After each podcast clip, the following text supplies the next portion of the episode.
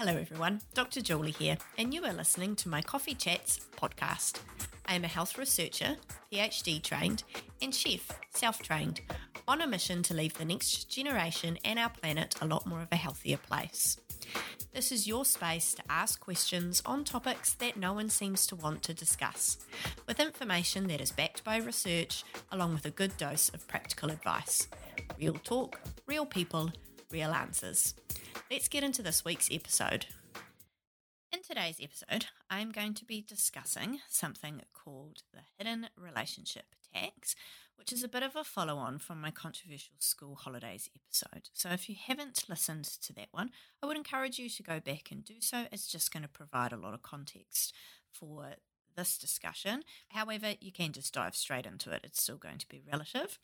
And I'm going to give you a recharge update because it ties so nicely into all of this. So, hidden relationship tax.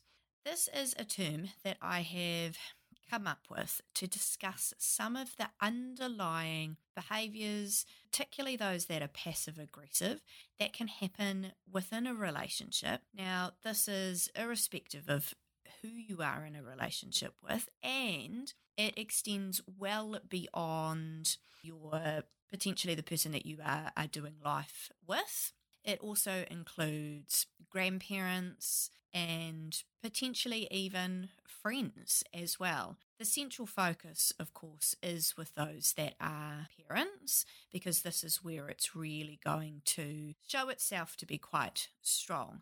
As I said, it is also relative to those that are not parents. When you add children into the mix in a relationship or into a parenting niche, resources decrease time, energy, money. And so this is where the fight and the struggle for those becomes larger. And we are raising our children, whether we like it or not, in a heavily gendered world. So understanding that, which is, and I only touched on it really on what I feel is the surface level when it comes to working for mothers in, in that school holidays episode but it's important to acknowledge. And the reason that I want to talk about this is because it becomes a significant barrier, particularly to women, with doing anything, basically. So, with working, yes, but also in terms of having your own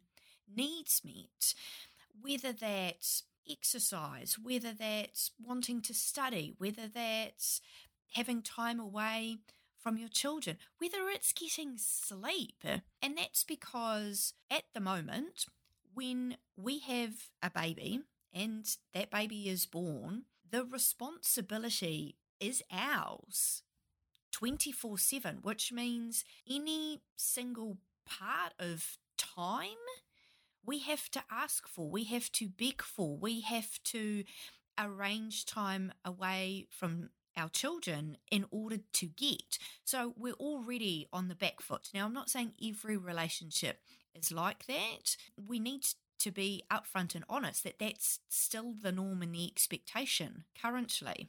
And so, where this relationship tax comes into it is when we do get time.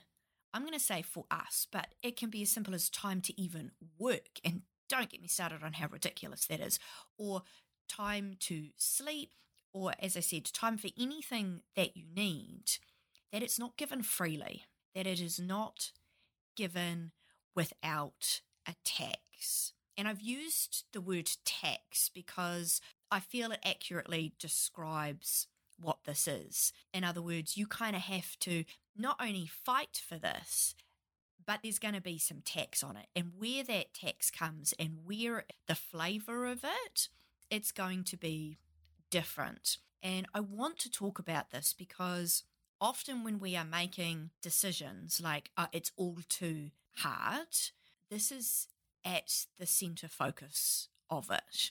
And it can also just make you feel a little bit crazy. Like, why is this all so hard? And it adds to our guilt and it adds to our mental loads. And quite simply, it's not okay. And I will have some suggestions at the end of how to tackle this. But first and foremost, we need to acknowledge that it's here. So, where it can come is that A, to start with, and not even being able to ask freely, or even knowing that there's going to be some resistance, some pushback, a comment. So, the relationship tax can happen even when you're having that discussion, it can happen during the time at which you are doing whatever it is that you want to do. So, for example, you've gone to the mall to do some shopping for yourself, and your partner or a grandparent is looking after your children, and they text you or they phone you and they say, The baby's not sleeping. Immediately, that's adding to your mental load. That's putting you in a position of where you have to choose between the activity that you are doing or not doing, or coming home, or anything like that. Or it can even be as simple as when are you coming back? You're not given that time freely. And the classic is definitely afterwards. And this can happen in sullen behavior from the moment that you walk in the door. It can be a snide comment of, well, that was great for you. You got to, you got to go and do this. Or again, you have a sleep in. And don't get me started on how ridiculous that is. It's sleep. And a mother would not be sleeping unless she was bone tired, exhausted, eyeballs falling to the ground. And again, there's that little undertow when you wake up, or even that you need to feel that you should be so grateful for that, that you actually have to say how grateful you are. Or if you've had time away to work, again, that you have to be grateful for it. And if you don't say something, then there's a comment that you didn't say something. It may come in the form of the partner or the grandparent simply not doing things. So they look after the children, but the washing isn't done, the meals haven't been cooked or prepared for, or anything like that.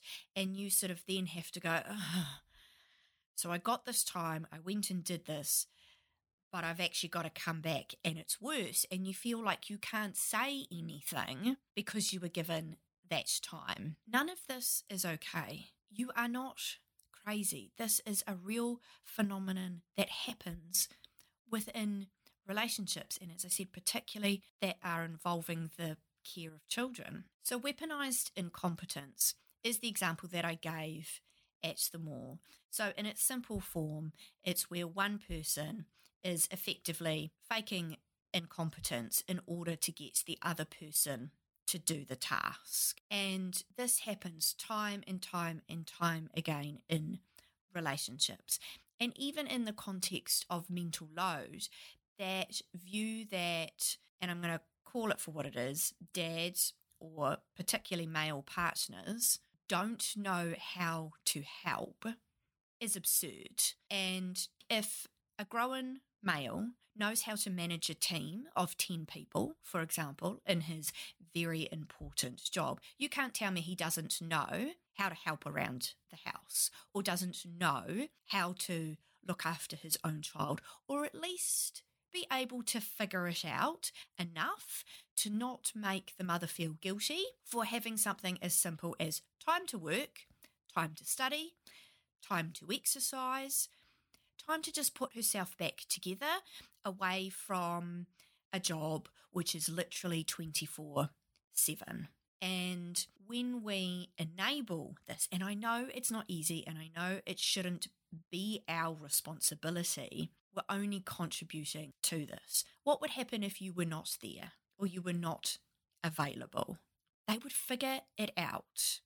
They're not going to let any harm happen to your child. And this is the same for grandparents as well. You can't tell me that they can't find a way to figure it out in order for you to get your needs met. And it can become self perpetuating. And definitely in the case of A, not knowing what to do, and B, making you feel guilty, applying that tax while you're in that situation, not okay. Just not okay. And I'm not saying you need to go out and change the world or like confront your partner or those that are in your primary parenting unit, like grandparents, for example, about this. First and foremost, you need to know that this is here, it's real, it exists, and it is a huge barrier to overcome because the guilt of this can actually outweigh all of it. You know, that is it worth it part. And particularly if you have had time away from the home and you're stepping back into it and things just haven't been done, it is incredibly overwhelming. But again, knowing that it's there and being a little bit prepared that it may be there can just help to stop that overwhelm, even a tiny fraction. I also just want to bring up what I call the tit for tat, which is that often within a relationship where we think that it's fair and even, and a way to sort of mediate that tax is that, well, I get a sleep in on Saturday, you get a sleep in on Sunday. Now we're fair and even. But are we? Because do we want to weigh up the balance of our needs based on a 50% equation? You get a weekend away, I'm going to get this weekend away because you had that weekend. That's also not okay because it's actually not in line with your needs. And again, it's not an even playing field. There are a number of family structures today. So, what I am going to talk about in terms of the equity is where there is two parents involved and one of the partners has carried the baby, birthed the baby, and or is primarily responsible for the initial feeding of that baby. If someone has been pregnant for nine months, endured a birth of mm, somewhere between two to 72 hours, and then gone through that process of feeding or deciding how to feed and waking up around the clock for that. If we're going to look at fatigue and if we're going to look at time, is that fair and even when the other partner hasn't gone through and endured that? So, why are we trying to split it down the middle? Why are we not saying, well, the person that physically puts their body on the line for all of that just gets more because they went through more, they need more recovery, they need more sleep, they need more time on their own? And the point of this is is that it shouldn't be about I get this, you get that. I got this time to work, you get that time to work. I got this time to exercise, you get that time to exercise. Again, if you're wanting to look at who should have more time to put their body back together, well, it's probably the person that, I don't know, had to carry a baby for nine months and then birth this baby. Why would it not be that way? Relationship tax is real. You are not crazy. It is incredibly challenging to overcome. And if you catch yourself putting your needs aside because it is too hard, you're there, you're right in it. I don't have all the answers, but number one, acknowledging that this is there. And maybe for those that are listening, are like, this doesn't happen in my primary relationship, it doesn't happen with my grandparents. But I'm going to say that there's a good portion that are listening where it does happen. And like all things, is this what we would want for our children? Would we, when we are grandparents, want to apply a tax or make an underhanded comment when we've been asked for help? Of course, we're not going to do that. So, why would we feel it's okay when it's done to us? Being prepared for this can help because it can mean that when you have the discussion around what your wants and needs are, you can also add this in as in like I'm going to go to this event and I'm going to need the 2 hours. What do we need to do to ensure that I get these 2 hours unbroken? And again, I wish you didn't have to have these conversations. I wish that you could just have your needs met without it being such a fight, but we've got to work with what we've got first and foremost. And potentially it will get easier because potentially you can be like, I'm going to have this time to work and I'm going to need it not interrupted. I'm going to have my phone off and it's going to be okay because you've done it many times. this may also be something that you want to actively work on in your relationships. And I would suggest to actually do that with someone to mediate, whether that's a therapist or a third party that can take some of the heat out and make each party feel heard. It may be that, like in the case of grandparents, they're not aware of what they're doing or the impact that it has on you. And remember, we can't control how other people act and respond at all. And so, it again, it may still not be a solution, but at least creating that space to work on it. And as I said, role modeling what you would want for your children. If you ever get stuck, go back to what would I want to be teaching my children? Again, irrespective of gender, would what we're currently doing be something that we would want for them in their relationships moving forward? This stuff is not easy.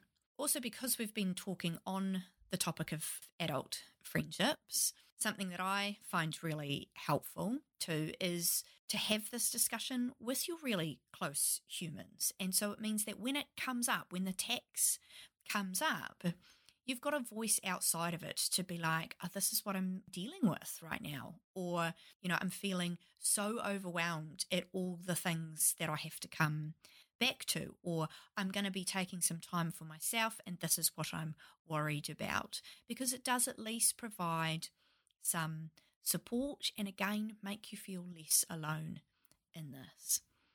And just as a final note on this, still do it anyway. It's always going to be my message. Your needs, whatever they are, they count. They matter. You have to get rid of and abolish that social narrative that women and mothers give up every single part of themselves. This brings me nicely to the second part of today's episode, which is a bit of a recap on my recharge time. And I just thought it'd be really helpful for you guys to hear what it was actually like for me because, you know, you can put up all the posts in the world of, oh, I'm doing this or I'm doing that. But what are the thoughts? What are the feelings? What happened at the time and how did I feel afterwards? I knew that the Auckland food show was going to be a huge, intensive period, both leading up to it and actually doing the physical show. So I planned some recharge time for after this to actually put back in myself and to know that there was a little bit of an end point or stop point to that high level of intensity that I was needing to do what I had planned for myself was that two weeks after the end of the food show, I would have a day, Friday, off work and have Friday night as a night away from my children in a hotel. So I got that deep, restorative sleep where I could go to bed as soon as I felt tired and I could sleep and I could wake up when I was rested and restored not having to give to anyone, have a cup of coffee in bed, and then get back into the fray. It doesn't actually sound like a lot when I say this, but as you guys know, even that time is incredibly hard to do. And also on the Friday, I had planned to get uh, another tattoo in my next edition as well. And for any of you that do regularly ink or have had a tattoo, I, I wish I had enough words to describe like how helpful it is for me in so many ways. And it does enable me to switch off, which I know probably sounds a little crazy because I shouldn't say that. It probably may sound a little out of the box in that, I mean, because it can be quite painful, but I overall don't find it terribly painful, and a little bit of the parts that are kind of help to deactivate my central nervous system and take me away. But there's a lot of reasons behind why I ink, but I, I love it. It's a treat. It's my needs. It's something that I need. It's something that I love. It's something that I look forward to. It provides me a place to go in my mind during really dark times or times that I'm struggling with because I just go and I visualize the design, what it's going to be like when I actually get tattooed. And I can do this anywhere because it's in my brain. I can literally be anywhere at any point and take myself there. We all have vices effectively. And the way that I see it is it's, well, it's not illicit drugs. It's not drinking myself into oblivion. It's not filling myself up with food or the opposite. It's not abusing my body in a very negative way, but it does give me an outlet. It does. And so I had planned all of this. Now, I'm going to be honest, I really struggled. I really struggled. I did not achieve having the full Friday off. I didn't. And I found myself almost going down a slippery slope of beating myself up about that too. So I had done a launch the night before and I was dealing with just a lot of emails and shipping and all the day to day stuff of a business. I did. I made myself feel guilty that I couldn't just allow myself to let some of those balls drop. And so I stopped myself and I was like, look, actually this is this is really hard. This is really challenging. Let's just do an hour or a couple of hours, get out what you need to to put your mind at ease.